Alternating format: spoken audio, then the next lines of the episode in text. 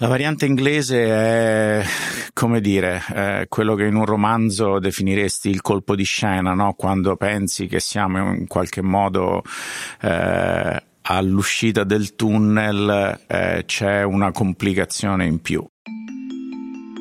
Pensavamo che con la fine del 2020 potessimo voltare pagina, ma di questo romanzo, chiamato Pandemia, dobbiamo scrivere ancora molti capitoli. Da troppo tempo il nostro orizzonte è limitato a una settimana, al massimo due. Viviamo aspettando indicazioni che ci dicano cosa possiamo fare, ma le risposte non sono credibili, sono contraddittorie. In una notte si vorrebbe passare dalla zona rossa al ritorno a scuola dei ragazzi. Manca il coraggio di parlare con chiarezza e di fare i conti con la realtà. Il 2021 sarà una lunga sfida tra contagi e vaccini e questa sfida contro il tempo ce la racconta Alessandro Vespignani. Il più credibile studioso di epidemie, un fisico italiano che da anni studia la diffusione dei virus nel mondo. Un uomo capace di vedere lontano, a cui ho chiesto di indicarci una strada, mentre sul pianeta i contagiati sono ormai più di 83 milioni. Mario, sai, quando si parla di 83 milioni di persone, si parla delle, delle persone che siamo riusciti in qualche modo a testare. Eh, in realtà i numeri sono molto molto più alti. Il virus sta molto bene. Questa è una pandemia di, di dimensioni estremamente importanti e di cui purtroppo siamo ancora eh, lontani dalla fine. Sono Mario Calabresi. Questo è un podcast di Cora Media e si chiama Altre Storie.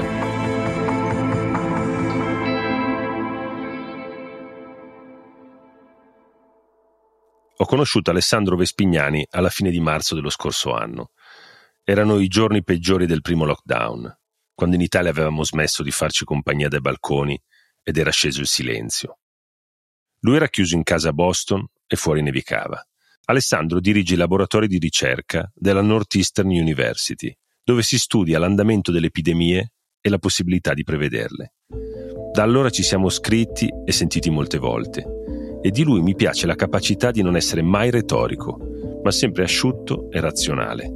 L'ho chiamato anche in questo inizio d'anno e l'ho sentito preoccupato per questa nuova variante inglese. Quest'ultima mutazione purtroppo desta alcune preoccupazioni perché si osserva nel, nel, Regno Unito un aumento della trasmissibilità del virus, ovvero che cos'è l'aumento della trasmissibilità? Il virus sembra eh, trasmettersi da individuo a individuo in maniera più efficace quindi in qualche modo avere una forza di, di, di, di riproduzione nella popolazione umana più, più grande.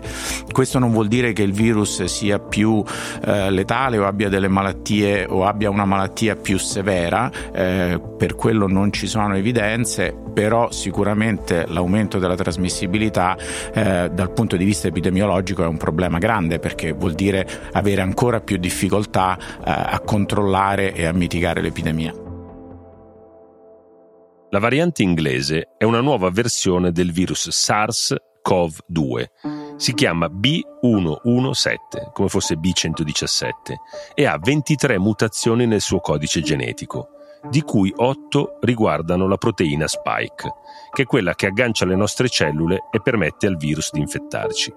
Adesso bisogna capire quanto sia più veloce e contagiosa quello che si dice dalle misurazioni che più o meno si possono fare, che sono ancora molto preliminari perché parliamo di dati preliminari, eh, di un 50% e un 50% è un numero però importante, basta pensare che se noi facciamo degli interventi di mitigazione attraverso il distanziamento, no? i soliti distanziamenti sociali, cioè quello che abbiamo visto anche, anche in Italia in questo, in questo periodo, eh, meno mobilità, eh, meno, meno attività nei posti di lavoro e così via, e riusciamo magari a portare il virus al di sotto di quella soglia critica che si definisce no, la trasmissibilità effettiva deve andare al di sotto di 1, per questo virus il fatto che abbia un 50% di trasmissibilità in più vuol dire che le misure che porterebbero il vecchio virus al di sotto di questa soglia non sono più sufficienti, bisogna farne di aggiuntive affinché il virus sia sotto la soglia.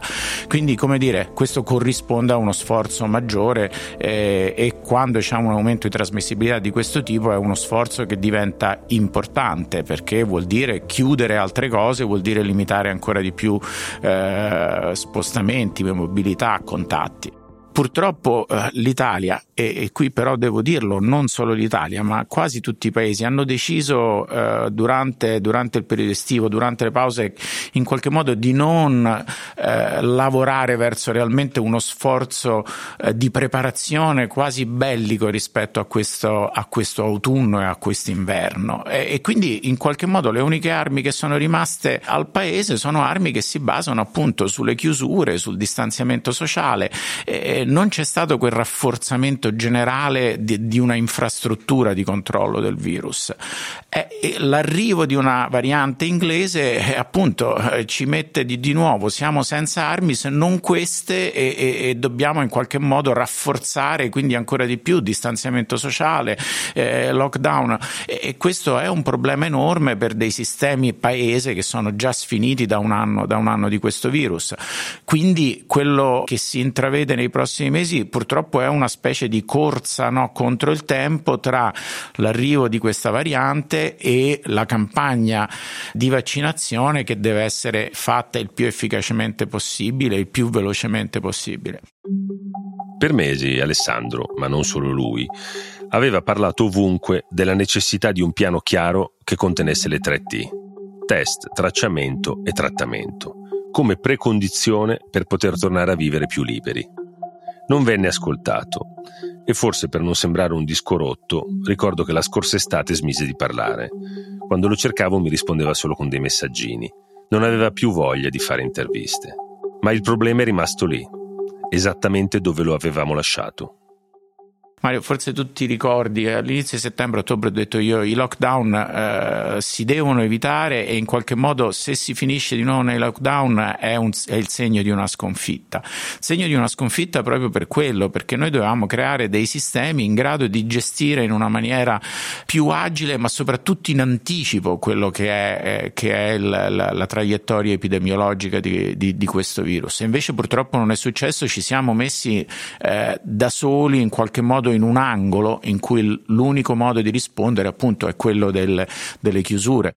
Noi ci troviamo in una situazione in cui in assenza appunto di un investimento, ma anche del coraggio di fare test di massa, di cambiare radicalmente il sistema di trasporto e di fare tracciamento, non ci restano che i lockdown, non ci resta che tenere tutto fermo, tutto chiuso. I dati che tu vedi e che osservi sull'Italia, quindi il numero di contagi, il numero dei morti, che cosa ci dicono oggi? In che situazione è l'Italia? In questo momento l'Italia è in una situazione in cui è riuscita in qualche modo ad arrestare la crescita dell'onda autunnale e invernale, ma eh, l'attività epidemica è molto alta, il numero di casi è molto alto. Noi stiamo parlando eh, a inizio gennaio, usciamo quindi dalle, dalle, vacanze di Natale, dalle vacanze del nuovo anno ed è quello un periodo in cui si naviga un pochino a vista perché appunto ci sono ritardi dovuti alle feste nel, nella notificazione dei dati e allo stesso tempo c'è proprio anche un comportamento diverso della popolazione. Eh, se uno ha sintomi lievi, magari aspetta un paio di giorni prima di andarsi a fare il test perché ci sono le feste di Natale, quindi non c'è una, un, come dire, non abbiamo un'idea chiara di che cosa sta succedendo.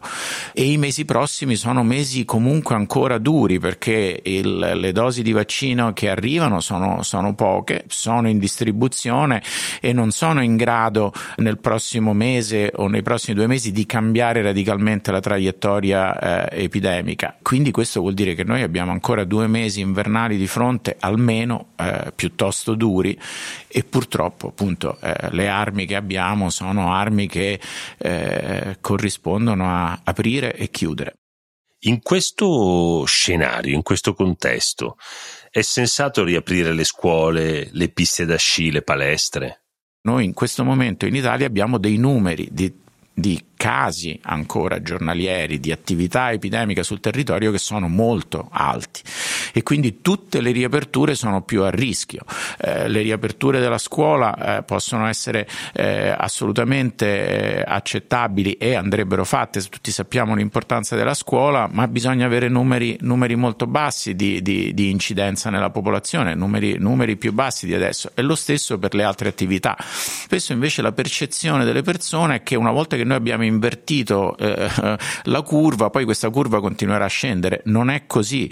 Eh, come abbiamo visto in queste ultime settimane, infatti la curva poi si assesta su certi valori e noi adesso con le riaperture sicuramente introduciamo più contatti che possono portare a una risalita della curva. I compiti d'estate non li abbiamo fatti e nemmeno i compiti di Natale. E a farne le spese sarà ancora una volta la scuola. Come ricordava Paolo Giordano, che sempre per Cora ci racconta la pandemia nella bellissima serie Ossigeno. Paolo ha scritto sul Corriere della Sera che sembrava impossibile superare certi culmini di confusione dei mesi scorsi. E invece ci siamo riusciti. La scuola è uno dei grandi nodi, la scuola è, è, è, importante, la scuola è importante sia nel suo ruolo sociale sia in quello che è l'impatto sulle, su, sui giovani, sulle generazioni. Questo è un anno che sarà devastante eh, per tutto il mondo rispetto a quella che è la formazione scolastica di, di, di intere generazioni.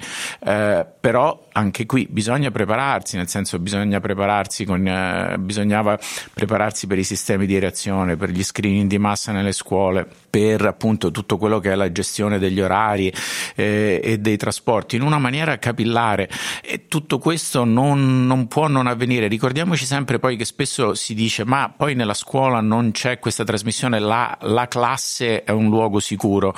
La classe bisogna farla diventare un luogo sicuro e può essere un luogo sicuro, ma la scuola non è solamente la classe, la scuola è tutto quello che gli ruota intorno, appunto il fatto che i ragazzi e i bambini vengono accompagnati o devono andare a scuola, stanno sulla metropolitana metropolitana, negli autobus, gli assembramenti al di fuori delle scuole, le attività extrascolastiche. Tutto questo è un indotto di contatti che aiuta l'epidemia a diffondersi se non viene strutturato, se non viene perimetrato in una maniera che è un'organizzazione estremamente attenta a tutto quello che, è, eh, che ruota intorno alla scuola.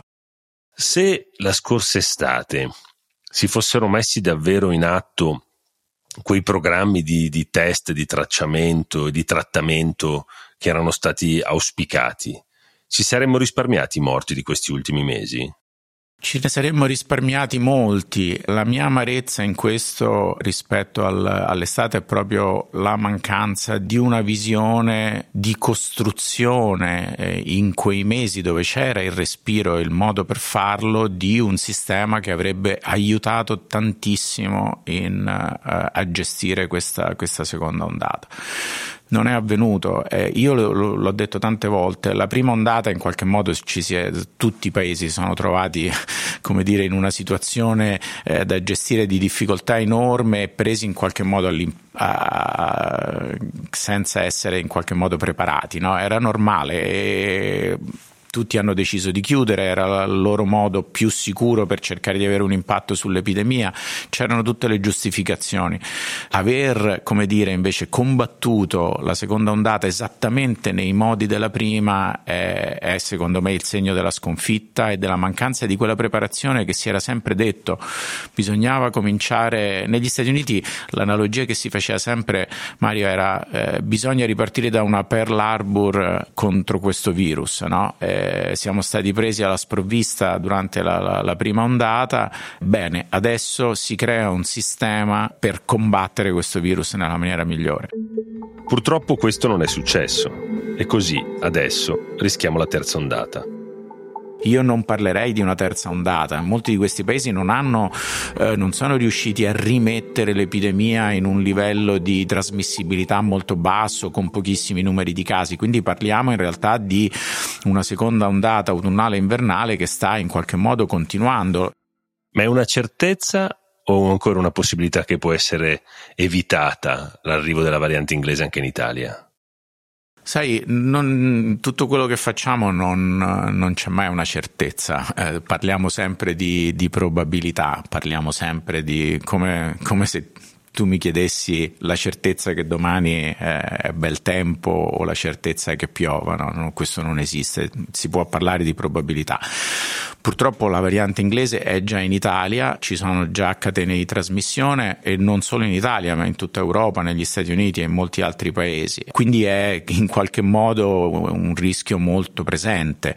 Quello che succederà dipenderà da molti fattori, tra cui anche quanto noi riusciamo a controllare l'attività epidemica nel paese più è alto il numero dei casi e più appunto la variante inglese riesce a generare casi secondari e quindi poi avere più occasioni per prendere il sopravvento sulle altre eh, varianti del, del virus. Eh, e quindi in questo senso in questo momento è molto importante cercare di portare il livello di trasmissione in tutti i paesi eh, europei e in tutti i paesi in cui il livello di trasmissione è molto alto a valori il più basso possibile proprio per rallentare la, la trasmissione e i rischi dovuti alla variante inglese. Quindi se possiamo sintetizzare questo in Italia è il momento in cui bisogna mettersi in sicurezza dalla variante inglese più che riaprire. Questo è un momento in cui noi dovremmo essere molto molto cauti, questo è un momento in cui proprio perché siamo con una campagna di vaccinazione che sta eh, cominciando e che probabilmente accelererà e siccome ci sono i rischi di una variante più trasmissibile, anzi poi in realtà qui diciamo la verità di due varianti eh, potenzialmente più trasmissibili, c'è una variante anche sudafricana eh, che eh, purtroppo è più trasmissibile, eh, ci troviamo ancora eh, di più pressati a cercare di eh, rallentare il più possibile l'epidemia, abbassare i numeri il più possibile in modo di evitare i rischi e dare il tempo alla campagna campagna di vaccinazione di eh, sortire i suoi effetti eh, benefici proteggendo soprattutto la popolazione a rischio e poi in realtà tutta la popolazione. Ancora ad aprile dell'anno scorso avevi previsto la seconda ondata in autunno per chi non si fosse preparato d'estate e, e lo avevi fatto mentre la vulgata di moda era quella che diceva che il virus era clinicamente morto o perlomeno indebolito eh, dicevi che se uno non si organizza bene, poi non c'è dubbio che l'epidemia riparte. Come ci si sente ad essere visto come una Cassandra? Io non credo che questo vuol dire essere Cassandre, sai eh, Mario, c'è chi ha cercato una contrapposizione ne- nella scienza, soprattutto durante l'estate, tra gli ottimisti e i pessimisti. La scienza non può né essere ottimista né essere pessimista, la scienza deve essere razionale, deve dire quelle che sono e proclamare quelle che sono le evidenze scientifiche, si, quello si deve, si deve fare. E la comunità epidemiologica questo ha fatto durante l'estate, purtroppo non è stata ascoltata appieno, c'è stata la voglia di cercare di guardare i dati e io dico purtroppo in qualche modo di, di torturarli in maniera di, eh, di, trarne fuori degli auspici eh, ottimisti e quindi in qualche modo dimenticarsi di quali erano i rischi e purtroppo eh, lo stiamo pagando. Quando ti sento parlare dell'Italia, per esempio in televisione, vedo spesso una fatica eh, tua di italiano, che oggi però guarda l'Italia da, da, da Boston, dagli Stati Uniti e la guarda sui grandi numeri, una fatica di un paese che non riesce a mettere in pratica quello che dovrebbe fare. È così? E la stanchezza è quella di ritrovarsi adesso a dire quello che si diceva a, marzo. Questo per me è, è, un segno di sconfitta nostro come, come società, come uomini, eh, in parte come comunità scientifica, nel senso che secondo me qualche cosa abbiamo sbagliato nella comunicazione, evidentemente, e spesso purtroppo anche nella, nella, politica, che non ha aiutato, non ha aiutato la gestione di questa epidemia. La, la, la politica vive di consenso e gestire le epidemie con il consenso non è, non è facile. Per spiegare il suo lavoro, Vespignani fa sempre lo stesso esempio. Di fronte all'avanzare di un uragano si chiudono immediatamente scuole e negozi, si mettono le assi alle finestre e ci si rifugia in casa. A nessuno verrebbe in mente di chiedere di riaprire i ristoranti o di mandare i bambini fuori a giocare. Un'epidemia ha dei modelli di diffusione che possono essere indicati in anticipo esattamente come la forza e il percorso di un uragano. Ma alle previsioni del tempo ci crediamo mentre siamo sempre scettici o sordi di fronte alle previsioni di diffusione del virus. Succede perché gli esseri umani credono a ciò che vedono e il virus non ha immagini satellitari che possano testimoniare l'arrivo di una nuova ondata e i morti, nella loro solitudine, sono invisibili. Così prevalgono scetticismo e stanchezza e rischiamo di nuovo di sbagliare strada e di prolungare la nostra sofferenza. Ma la situazione in cui ci troviamo è più figlia della stanchezza dei cittadini o delle mancanze della politica? La politica in questo credo non sia stata coraggiosa, non credo che non sia stata coraggiosa nel dire la verità, nel cercare di, di, di, prepararsi, di investire per questo momento, invece in una ricerca del consenso, in un momento in cui dire guardate che non è finita, era scomodo eh, avere la capacità di dirlo. È difficile trovare dei politici che dicano no, non è finita, anzi dobbiamo continuare a prepararci e dobbiamo continuare a lavorare anche durante l'estate per, per questo. È stato più facile far un po' finta di nulla e poi ricominciare a gestire questa epidemia eh, nella seconda ondata come se fosse qualcosa di inaspettato, il che invece mm, purtroppo non, non era. Ad aprile dello scorso anno dicevi che avremmo dovuto convivere con il virus probabilmente per sei mesi o forse peggio un anno. A questo punto quanto pensi che dovremo ancora vivere con questo virus? Vedi, la scelta di vivere con questo virus, eh, dove poi dico vivere vuol dire combatterlo, non vuol dire, io non vorrei che si pensasse che dobbiamo poi convivere, essere contenti con questo virus. Io quando parlavo di noi dobbiamo prepararci a convivere era un mio, una chiamata al combattere questo virus purtroppo per molti mesi ancora. Abbiamo ancora mesi davanti, abbiamo mesi davanti perché come stiamo vedendo, per vaccinare la popolazione ci vuole tempo, eh, ci possono essere, come vediamo con la variante inglese, dei problemi con le mutazioni del virus e quindi bisogna essere molto attenti. E quindi noi abbiamo davanti, se non altro fino alla primavera estate, ancora un periodo di, di lavoro. E di nuovo io vorrei che si assorbisse il fatto che anche se il virus comincerà a scendere a marzo ed aprile bisogna continuare a tenere la guardia alta, a essere attenti a lavorare, a non indebolire quello che è lo sforzo vaccinale e tutto questo bisogna continuare a combattere.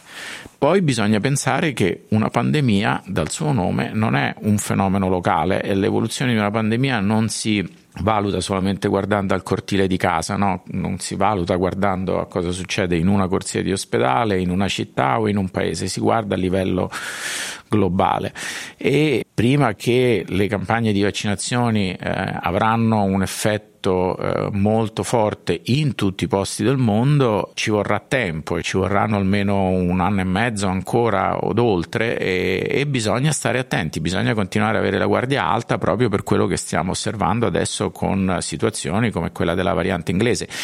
E qui bisogna stare attenti, no, nessuno vuole essere Cassandra Nessuno vuole dire o oh, succederà il peggio o siamo per forza in una situazione senza uscita. Anzi, no, quello che stiamo dicendo è che bisogna lavorare bene per uscirne bene e più ci prepariamo, più lavoriamo bene e meno sono i rischi. Si tratta di evitare i rischi. Sei stato vaccinato? No, noi qui abbiamo una politica di vaccinazione molto stretta, bisogna prima fare chiunque abbia contatti di persone con i, con i pazienti di Covid, poi dopodiché si parlerà del, del, settore public health, diciamo di supporto. Credo che questo sia una cosa molto giusta, è importante prima che i frontline workers, come vengono chiamati qua, vengano vaccinati. E qui parliamo anche non solamente di infermieri e medici, ma parliamo anche dei poliziotti, dei pompieri, cioè tutte quelle persone che hanno un lavoro che li porta a contatto con potenziali persone infette quotidianamente